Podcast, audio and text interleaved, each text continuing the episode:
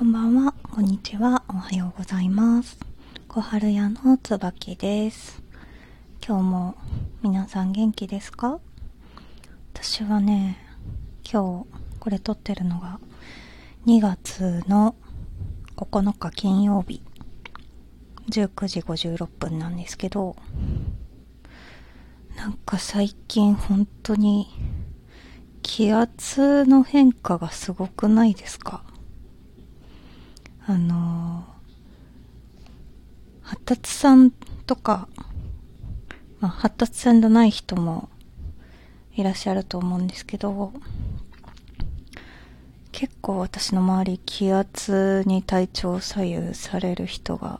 多くって、ほんとみんな口を揃えて、年末から今にかけての気圧の変動が辛いって、すごい、いろんなところで聞きます。皆さんは低気圧に苦しめられるタイプの人ですか？なんか対策とかしてますか？私はね、最近漢方薬を飲み始めまして、っていうのももともとはずっとイブクイック頭痛薬を飲んでたんですけど、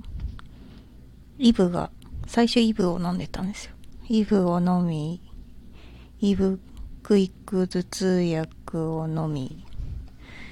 イブクイック頭痛薬デラックスを飲み、まあでも、あまりにも使用頻度が高すぎて、全然効かなくなっちゃって、効かないけど、あの、胃はちゃんと荒れるみたいな。ほんと辛くて、ちょっとイブが効かないから別の対策を考えないといけないと思って、漢方薬を飲み始めたんですけど、あの漢方薬をね、今までずっとドラッグストアで買って飲んでたんですよ。で、私、まあ、この話はまた別の自己紹介のところでしようと思ってるんですけど、発達障害 ADHD があって、その ADHD のあの、ケアレスミス注、注、不注意を何ぞやするお薬を出してもらっていて、そのお薬を出してもらうために毎月通院をしてるんですけど、でも、そのお医者さんって、多分内科の先生とか、あの、耳鼻科の先生とか、脳神経外科とかじゃないから、頭痛の話しても、あの、別の病院行きなさいって言われるんだろうなって思ってて、ずっと初診の時から片頭痛の話してなかったんですよ。なんですけど、もうあまりにもしんどいので、片頭痛ってなんか関係あるんですかね？みたいな話をしたら、まあ、正直関係あるかどうかは分かんなかったんですけど、先生との会話の中では。ただ、あの、まあ、でも片頭痛の漢方薬出せるよってって言ってくださったんで、あぜひお願いしますって言って出してもらったんです。で、あの、処方箋として1ヶ月分出してもらったんですけど、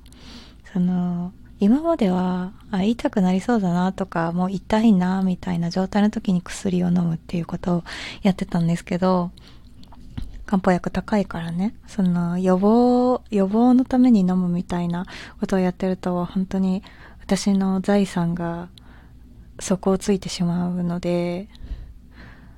ちょっとの、予防的には飲み続けられないなって感じだったんですけど、処方箋として予防的に使えるようになったんですよ。これ本当にホットな話題っていうか、最近の話で、ままだ実際にどれぐらい効いてるのかっていうのは実感としてはわかんないんですけど、ちょっと、本当に気圧に人生の QOL を左右されてきたっていう自信があるので、出してもらった漢方薬を飲むことでどれぐらい変わるのかっていうのをちょっと楽しみにしていたりするんですけどあのー、本当良くないよね。こう多分これは関係ないから言わない方がいいなとか勝手に自分の中でジャッジするの良くないなって本当に今回心から思いましたのでもしなんか自分の中でそういうことがねある人は是非一度お医者さんにダメ元で言ってみるのもいいんじゃないかなって思いました、はあ、今これ話しながら食前に漢方薬飲まないといけなかったのに飲んでねえやって気づきましたのでちょっと飲んできます。っていう雑談でした。こんな話に最後までお付き合いいただきありがとうございます。また次の放送でお会いしましょう。小春屋のつわきでした。さよなら。